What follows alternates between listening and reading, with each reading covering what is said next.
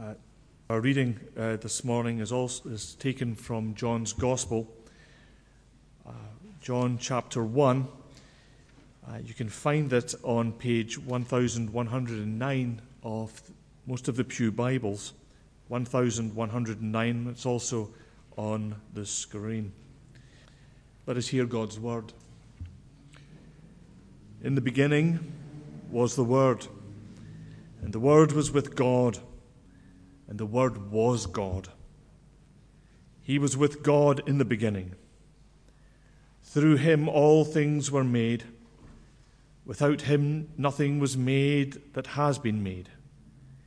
In him was life, and that life was the light of men.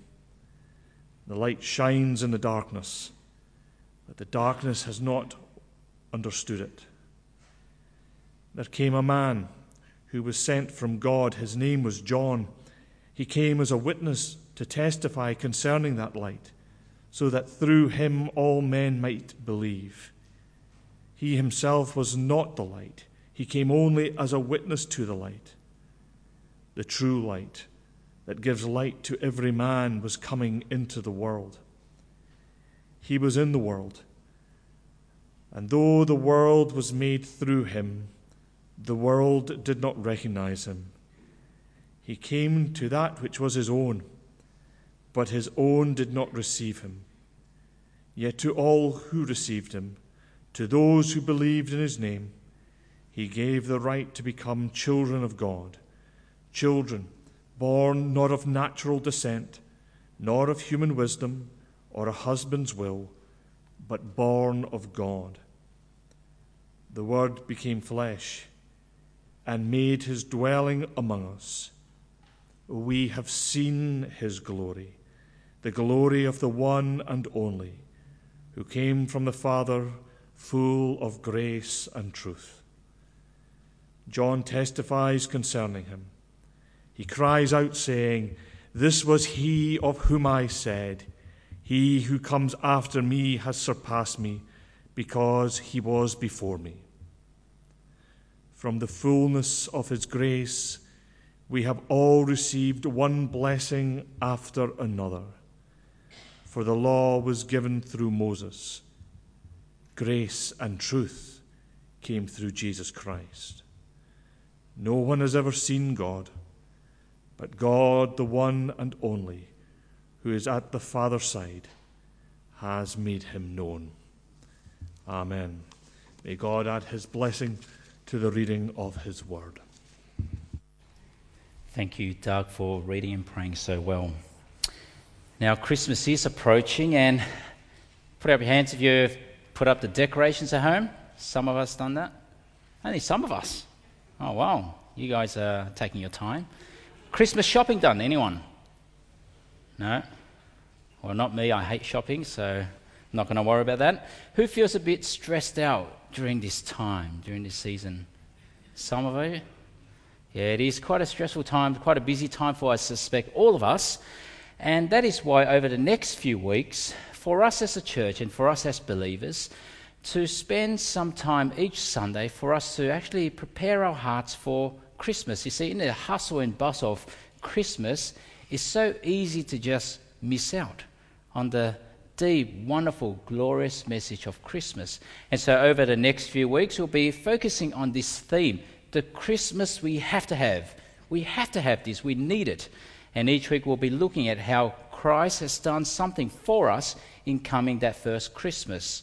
He comes to reveal God, He comes to save us, He comes to defeat death, He comes to bring us home, and He comes to give us peace. So, those will be the topics we'll be covering over the next few weeks. It's good for our hearts to be prepared because it's so glorious. We don't want to miss out and we don't want to restrict and, and make Christmas such a small thing, just a nativity scene that is cute and nice. We want to understand the deep, glorious message of Christmas. And so, as we reflect on this passage this morning, let's join our hearts in prayer once again. Heavenly Father, we do pray that as we celebrate Christmas, help us to not miss out on the glorious, wonderful, magnificent story that Christ would come to be with us that first Christmas. And we pray this in Jesus' name. Amen. Now, over the last few decades that I've been alive, which is uh, not too many, even in my time, Christmas has changed so much in big ways, and I suspect you might feel the same in your Christmas just over the last few decades. One of the biggest ways in which I've seen Christmas changed is the way society speaks now about Christmas. And I suspect it's just because of political correctness. You know, growing up, Christmas time, we would greet each other, Merry Christmas, Happy Christmas, because it is Christmas. That's what you say at Christmas time. But increasingly, and I suspect it is just because of political correctness, it's more now season's greetings. I wonder whether that's your experience, whether that's what you see and what you hear. The first time I felt that shift at Christmas was about 12 to 13 years ago when I was still working for the government. It was Christmas time, everyone was going off on holidays for the Christmas break. The chief of our department, he sent an email out to all the staff just wishing us well for this Christmas time, but he not once mentioned Christmas in his greetings. He said, In this festive season, hope you have a good, safe time with your family and friends and on holidays. It's a season's greetings, festive season. Not one mention of Christmas, and I found that so bizarre. Is it not Christmas that we're celebrating? Why do you avoid using that word? And I suspect it's happening even today, increasingly. The other week I went to Box Hill, and this was what I saw. This is the banner they have up, uh, the decorations. And what do you notice there? It is season's greetings. But yet, notice those other two words there season's greetings, and hopefully, you will get joy and peace thrown in as well. But this morning, let me ask you where do you get joy and peace? Can you get joy and peace without Christmas? Can you get joy and peace without the Christ of Christmas? And so, what do you say? What do you believe? Now, our society, the secularists, would say, well, of course you can. You know, you don't need God, you don't need Christ, you don't need religion for joy and peace. In fact, that's what the philosophers say. Nietzsche, 19th century philosopher, he famously declared God is dead. We don't need God. Or Sigmund Freud, he said God is just a projection of the mind, a product of wishful thinking. I mean, that is how society has gone. And we see this in our most recent Australian census. The number of Australians who identify with no religion at all has been increasing over the years. But yet, there are still about 14% who claim to be spiritual but not religious. Interesting, isn't it? I'm spiritual but I'm not religious, which means they're still searching. They're searching for meaning, for purpose in life. They just don't want God to be in the picture. And that is why I think we see more of this type of greeting, season's greetings, instead of Merry Christmas. Because people still desire they still want, they still long for the things of God joy, peace, love, belonging, acceptance. They are the things of God, but they just don't want God in the picture. And so life becomes like this endless searching for so many, so many people just searching, searching, searching in life for the things of God, but never finding it because they never find God they leave Christ out of Christmas. They leave Christmas out of Christmas. And so, what do you think we are to make of this today as Christians?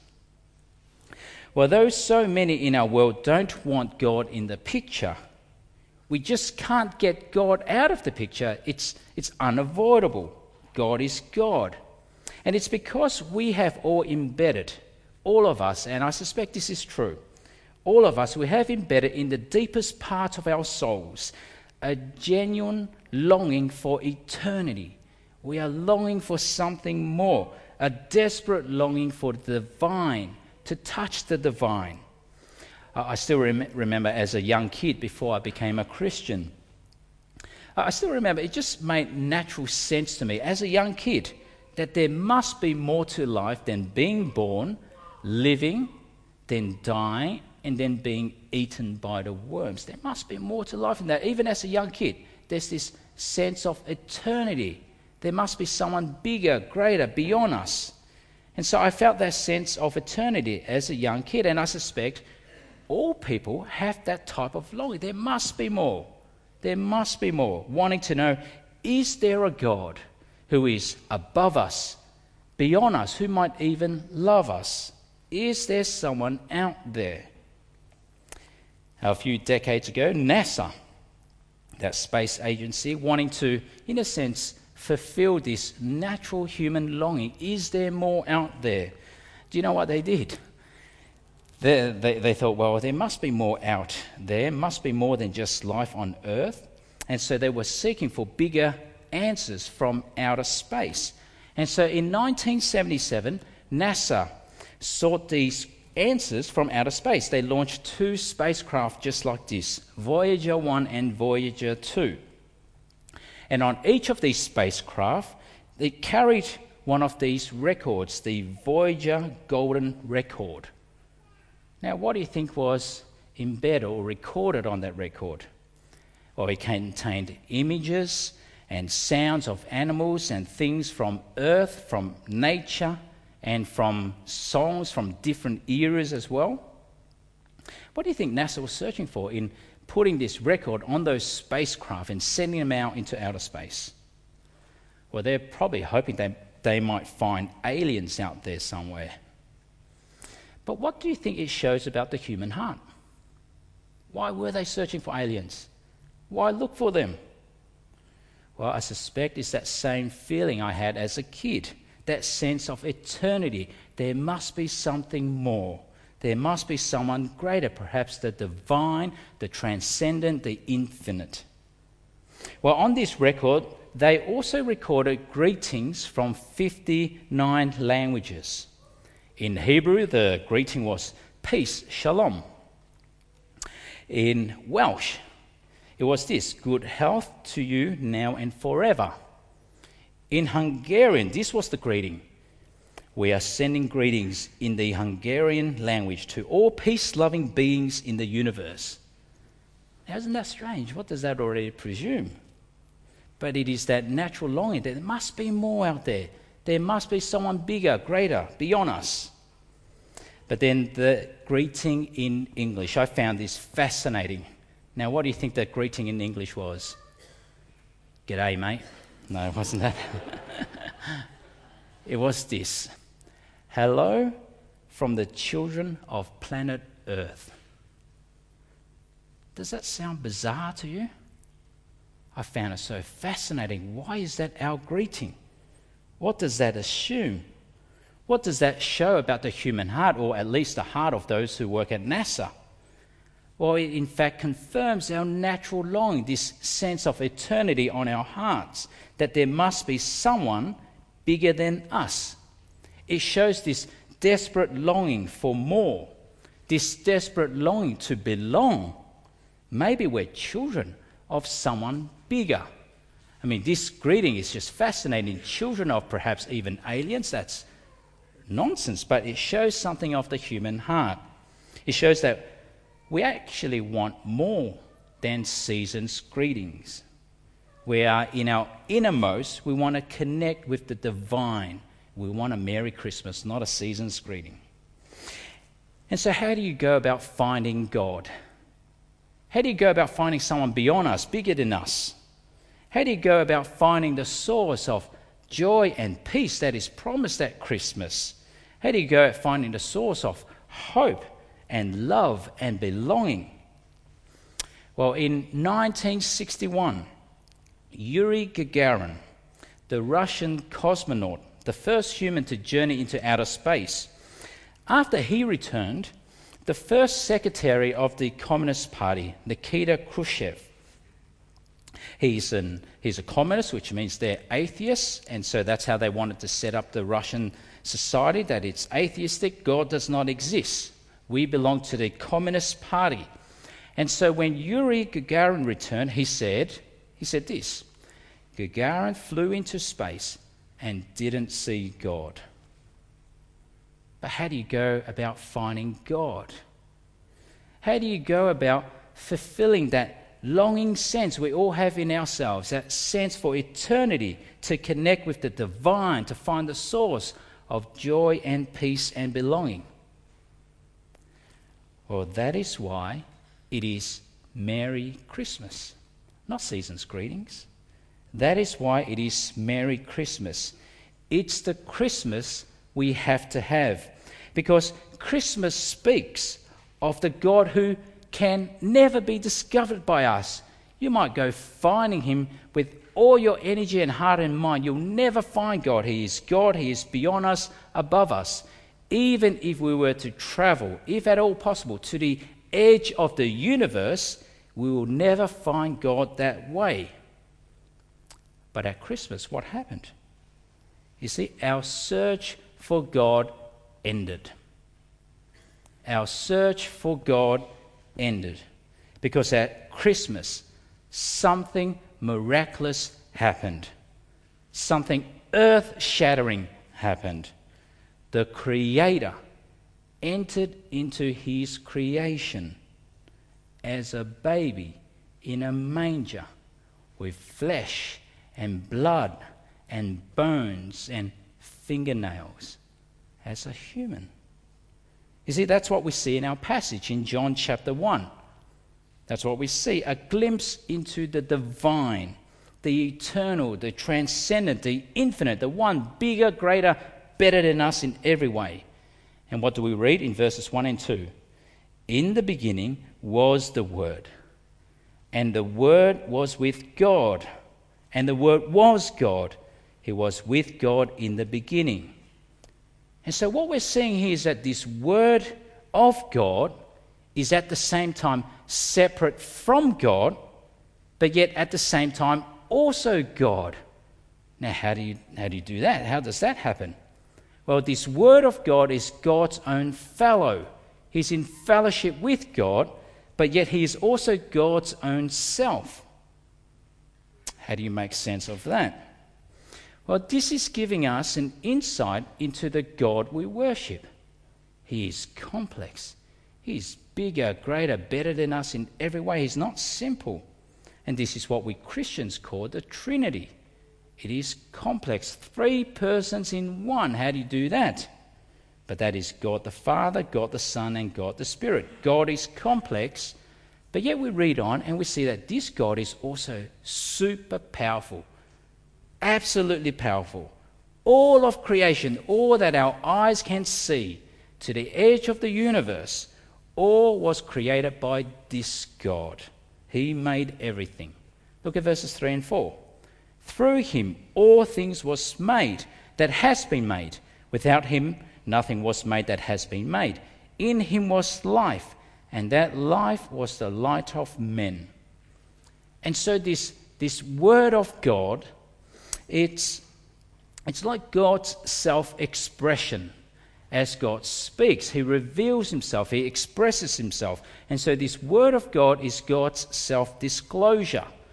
To know God is to see this Word, to hear this Word of God that comes from God. And if you think about it just on a human level, that's how we get to know each other. When we speak to each other, when we spend time in fellowship with each other. I mean, you probably don't know much about me until I tell you about myself, disclose myself to you. I mean, if I didn't tell you that I'm not a fan of gardening, you probably wouldn't know that. Or you probably would anyway. You look at our garden and you think, yeah, he's not a fan of gardening. But you see, I have to speak to reveal myself. And that was what God has done. This word that is God enters into human existence. The Creator in his realm enters into our realm, the realm he created, creation, and he's come to help us see that our search for God has ended. No more thinking, no more dreaming. You don't need to go to the mountains, to the temples. You don't need to go anywhere to find God because God has come. And that is what Christmas is about. Jesus Christ, God the Son, comes to reveal God the Father. And now, verse 14, that's what we see. The Word, who was eternal before all things, created all things with God, is God. This Word, verse 14, the Word became flesh, entered into our existence. It's where we get the word incarnation from. It's Latin, incarno, that is to become flesh, made flesh.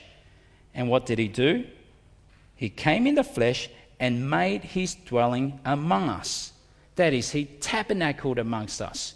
In the Old Testament, you see, the only way you come in the presence of God was at the tabernacle, which moved around. That was where the glory of God dwelt amongst his people. But here, Jesus, the Word of God, came and tabernacled amongst us, which means if you see Jesus, you see God. If you hear Jesus, you hear God. You see the powers of Jesus, you see the powers of God. And that's why when Yuri Gagarin, that Russian astronaut, when he went into space, he couldn't find God that way. Of course, you can't. You can't go into space and think that you'll find God. Now, during that time, uh, uh C.S. Lewis, that, that wonderful author, the Christian author, who, who lived around the time of the first space travel, he wrote an essay addressing this. The article is called The Seeing Eye. And, he goes on to say, just brilliantly, he said, You can't go into space to find God. That is just nonsense. That will be like reading all of Shakespeare's plays and hoping that you'll find Shakespeare as one of the characters in his plays. I mean, it just doesn't make sense. If you watch a play of Shakespeare, Shakespeare's not in it. He's the author behind it, but he's not a character in it.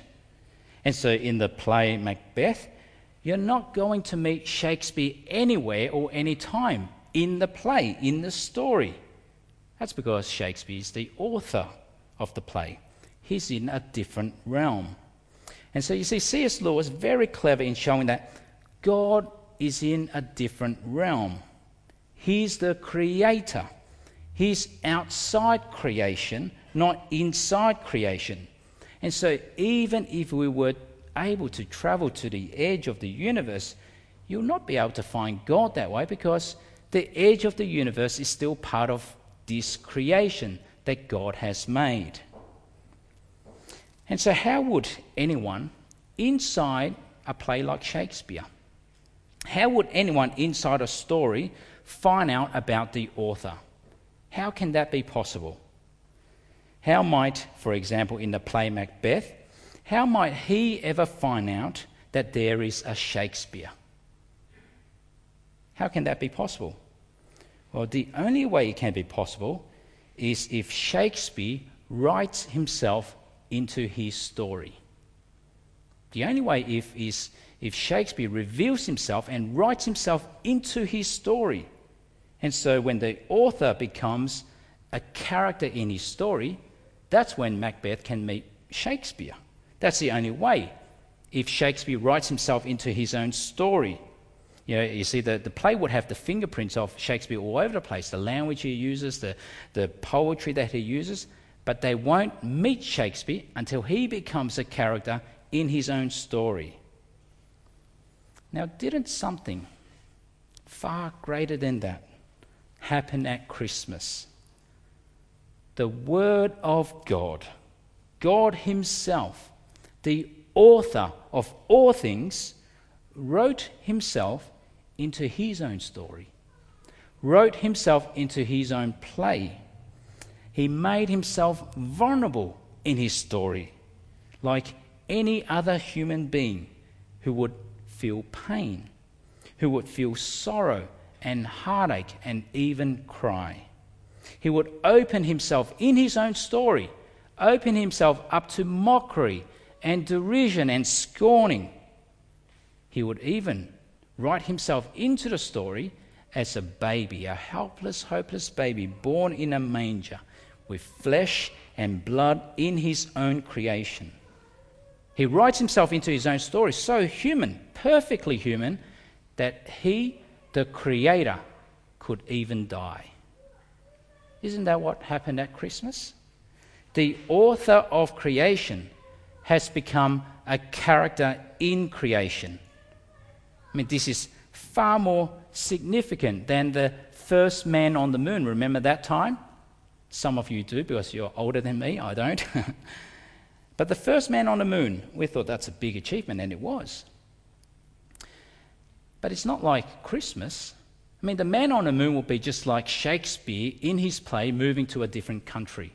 You're still in the same realm, you're still in creation. But what happened at Christmas is the inbreaking of one realm to another, from creator to creation. And the author, he comes into his story. He comes along and he says, I am the way, the truth, and the life. No one comes to the Father except through me. He writes himself into his own story and he speaks to the characters in that story I am the way, the truth, and the life. No one comes to the Father except through me. You see, that's what happened at Christmas. And so it is the Christmas we have to have. Our search for God has ended.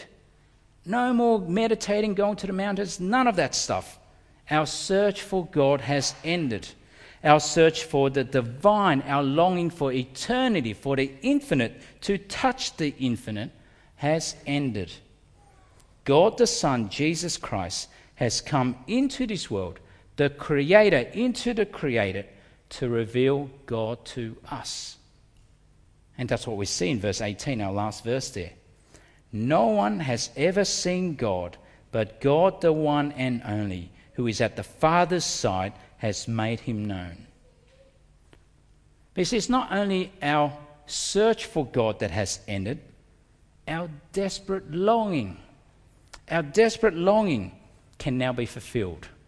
That longing for joy and peace and hope and belonging and acceptance can now be fully fulfilled. You see, the, the hope and peace we hope from season's greetings. No, I mean, you don't get that from season's greetings. That's just empty promises. It is fake. But with Christ, in Christmas, it becomes true our longing for joy and peace and love and belonging and acceptance, it all becomes true at Christmas. And that's why God wrote Himself into His story. We now get to meet the author, the source of all things, the source of all life. At Christmas, we get to meet the author. But just like, let's just say, if Shakespeare did write himself into the story of Macbeth, he's a character now in Macbeth, and he comes along to Macbeth and he says, Hey, Macbeth, you know what? I'm Shakespeare. I'm the author of this play that you're in. I'm the one who created you.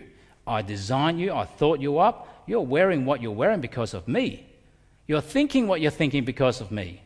You're doing what you're doing because of me. Now, how do you think Macbeth in that story would respond to this Shakespeare character? He would think, You're a nutcase, man. You created me. What are you thinking? You're just a character in this play. He doesn't even know that he's a character. That's just real life to them. But you're a nutcase. What are you talking about? And Macbeth will probably kill him like he killed the others. Lady Macduff. That's all I know about Macbeth, anyway. And so, in one sense, that's what happened with Jesus. The author of life, of all things, has now entered into his own story. Now, of course, people are going to find that hard. I mean, he's saying, I'm the way, the truth, and the life. What are you, a nutcase? Are you crazy? The creator in his own creation? People are just not going to accept that they will continue to reject that. And that's why people still proclaim season's greetings, because they are rejecting that. And that's what we see. Look at verses 10 and 11 now. He was in the world, and though the world was made through him, the world did not recognize him. He came to that which was his own, but his own did not receive him. But now here comes that longing for joy and peace and love and hope and belonging and acceptance like no other. The Creator, now in His own creation, He now says, Of course, some will reject me. They'll think I'm crazy, but for those of you who believe in me, you will have the right to become children of God. Your life now will belong not just to this world, but to the author's world, to the creator's world, if you believe in me. You can become a part of the author's life. And that's what we see, verses 12 and 13. Yet to all who received him, to those who believed in his name, he gave the right to become children of God, children born not of natural descent, nor of human decision or a husband's will, but born of God. Now, if that is what the author of life has offered, what the Creator has come to do, why this nonsense of sending these records into outer space and say, We're your children? That is just silliness. That is nonsense. Hello from the children of planet Earth. Nonsense. You see, this is the Christmas we have to have. The search has ended. Jesus has come to reveal God to us, and the longing is fulfilled. We can now belong to God, the author of life, as his children. And so this Christmas, it can really be a different Christmas. A Christmas that is deep and lasting in meaning. Merry Christmas, not season's greetings. And it is Merry Christmas because the God you have been searching for, the longing that you have in your heart, can all now be fulfilled fully. The author has entered into his own story the Creator has entered into his own creation. Jesus, born from a woman, by a woman, whom he created. Doesn't that just blow your mind? He created that woman, but yet he's born of her. And he's carried by her hands that he, the Creator, formed. Doesn't that just blow your mind? The wonder and miracle of Christmas. And so, if you are a Christian, this Christmas, let it not be superficial. It is so glorious. Remember this and let it cause you to worship that Saviour even more so. The author has come. But if you're not a Christian, we want you to celebrate Christmas rightly. Merry Christmas, not season's greetings. And so my encouragement to you, if you are not a Christian, is to also not let it be so superficial. Presents and parties, not that they're bad, but it's not just that. But reflect on this. The King of heaven exchanged his throne for a cradle. The Almighty swaddled himself in, with vulnerability. The Creator entered his own creation. The author put himself on the page. The infinite became an infant, the giver became the gift. This Christmas, let it be a deep and meaningful Christmas for you. And it will be if you read that, know that, and believe that. And it will be Merry Christmas indeed. Let's pray.